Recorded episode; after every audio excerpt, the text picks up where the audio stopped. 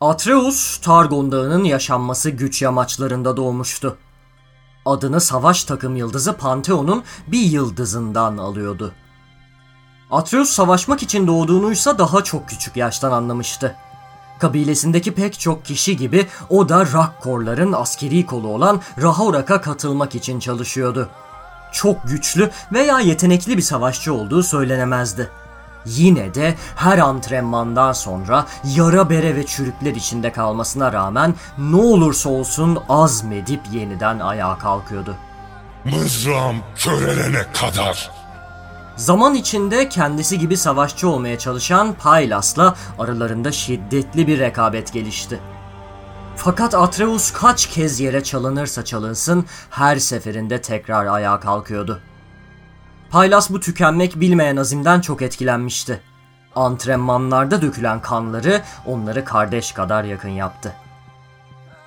Atreus'la Paylas bir devriye sırasında barbarların saldırısına uğradılar. Düşürüldükleri pusuda ekibin geri kalanı öldü ama ikisi sağ çıkmayı başardılar.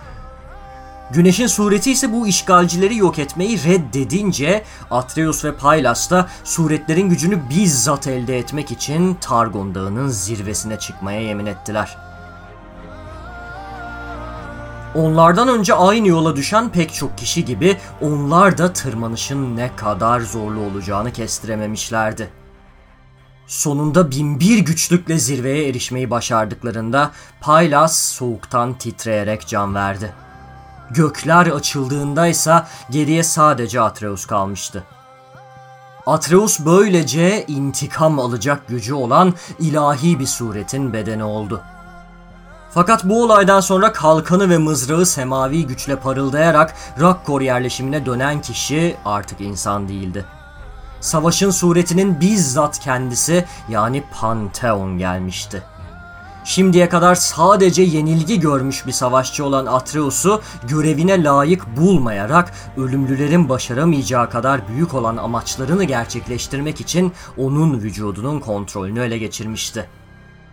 Suret çok eski çağlarda yapılmış yaşayan silahlar olan Darkinleri dünyanın her bucağında ararken kendi zihninin gerilerine itilmiş olan Atreus olaylardan sadece belli belirsiz görüntüler algılıyordu. Pantheon sonunda Targon Dağı'nın zirvesine tırmanmak isteyen Darkin Aatrox'un kışkırtmalarına dayanamayarak onunla dağın eteklerinde savaşa tutuştu. Atrox sırf gök kubbeyi lekelemek için yeryüzünü kana boğmaya hazır. Göklere kadar taşıdıkları savaşları aşağıda kalan orduları kırıp geçirdi. Sonra imkansız sanılan bir şey oldu. Darkin'in ilah katili Pantheon'un göğsüne saplandı. Savaş takım yıldızı bu tek darbeyle gökyüzünden silinip gitti.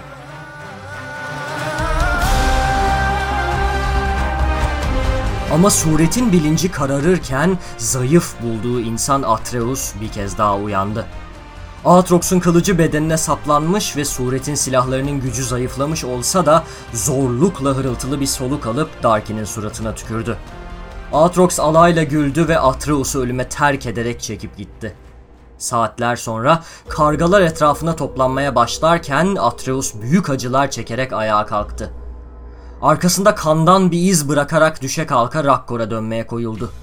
Hayatı boyunca yenildikten sonra yaşama hırsı ve uğradığı ihanetin öfkesi sayesinde savaşın kendisinin bile direnemediği ölüme teslim olmadı.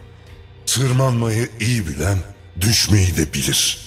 Atreus arkadaşı Pylas'ın çiftliğinde onun dul eşi Ayula'nın bakımıyla iyileşti. Bu sırada da yaşamını yıldızlara bakarak geçirdiğini ve yıldızların altında neler olduğunu bir kere bile düşünmediğini fark etti. İlahların aksine faniler ölümün beklediğini bile bile zorunda kaldıkları için savaşıyorlardı. Bitmeyen tehlikelerle dolu yaşamda bu direnci tüm canlılarda görmüştü. Barbar işgalciler şimdi de Ayula'nın çiftliğinin de bulunduğu Kuzey Rakkor yerleşimlerini tehdit ediyordu. Elinde mızrak alabilmesine daha aylar olduğu halde Atreus bu belayı bizzat ortadan kaldırmaya kararlıydı. Sonunda suretin körelmiş silahlarıyla birlikte yola çıktı. Fakat öldürmeye yemin ettiği düşmanlarını bulduğunda zaten saldırı altında olduklarını gördü. Çığlıklarından ve burnunun direğini kıran kan kokusundan Aatrox'la karşı karşıya olduklarını çoktan anlamıştı.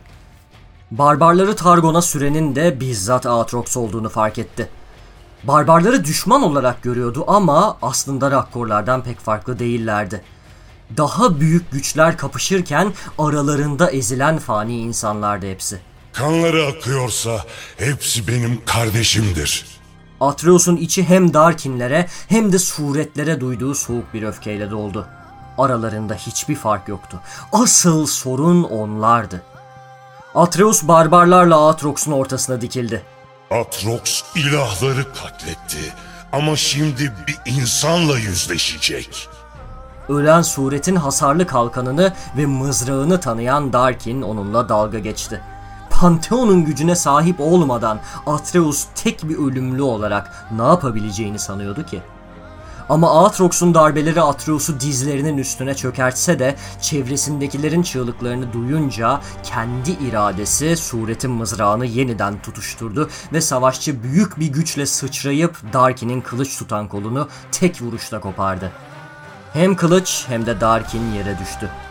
Artık sadece Atreus ayaktaydı. Savaşçı adını aldığı yıldızın gökte tekrar parlamaya başladığına şahit oldu.